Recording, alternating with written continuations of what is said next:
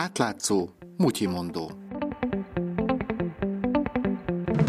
Üdvözlöm Önöket, Katona Fruzsina vagyok. Magyarországra is jutott ukrán politikusok piszkos pénzeiből.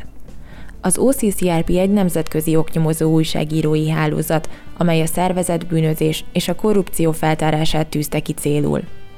Az ügy magyar vonalán az átlátszó oknyomozó újságírója Kovács Ildikó dolgozott. Még tavasszal kereste meg az OCCRP a szerkesztőségünket azzal, hogy vannak infóik néhány ukrán állampolgáról, és hogy nézzük meg, hogy találunk-e valamit róluk a magyar adatbázisokban, akár a cég adatbázisokban, akár a földhivatalnál. A nemzetközi oknyomozó csapat egy magas beosztásban dolgozó üzletemberekből és bankokból álló offshore hálózatot készült feltárni. Kiderült, hogy ezeknek az ukrán állampolgároknak van egy cégük, az Artur Service Kft. Egy nagyon frissen alapított, amikor 2015-ben alapított cég. Tulajdonosokhoz tartozott egy cím is, és ö, ö, megnéztük ezt a címet is, kiderült, hogy ott van egy ház, ami az övöké, az átlátszó újságírója által beazonosított, Magyarországon tevékenykedő ukrán üzletember beleillett az OCCRP által felvázolt, bonyolult pénzmosó hálózatba. Maga ez a pénzmosási ügy elég bonyolult és elég uh, sok szála van.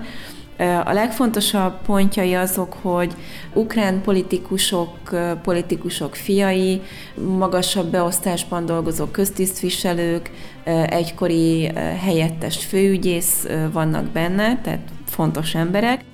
A gyanús módon szerzett nagy összegeket különböző módokon juttatták külföldre. A pénz tisztára mosásához offshore cégeket használtak föl. A legtöbbször felbukkanó offshore cég a Seychelles-szigetekre van bejegyezve és aztán ezeknek a cégeknek a segítségével például vettek Londonban luxuslakást, vagy ami az egyik legérdekesebb, vagy legérdekesebb tétel ebben az, hogy 42 ezer dollárért vettek Ecuadorban virágokat, ami teljesen érthetetlen. Az offshore cégek számláin eleinte csak aprónak számító pár tízezer dolláros tételek pörögtek. Két hónappal később már több millió dollárról volt szó. A tranzakció ugyan részletekben történt, de a közleményből egyértelműen kiderül, hogy egy tranzakcióról volt szó. Az ukrán újságírók úgy szereztek tudomást erről az ügyletről, hogy megkapták a bankszámla kivonatokat, személyes e-maileket, és onnan kezdték el összerakosgatni ezeket a részleteket, és aztán így bukkantak rá azokra az ukrán állampolgárokra, akik aztán Magyarországra is juttattak valószínűleg ezekből a gyanús pénzekből. Az OCCRP nyomozásából kiderült, hogy Magyarország mellett még Csehországba és Horvátországba is jutott a korrupt ukránok piszkos pénzéből.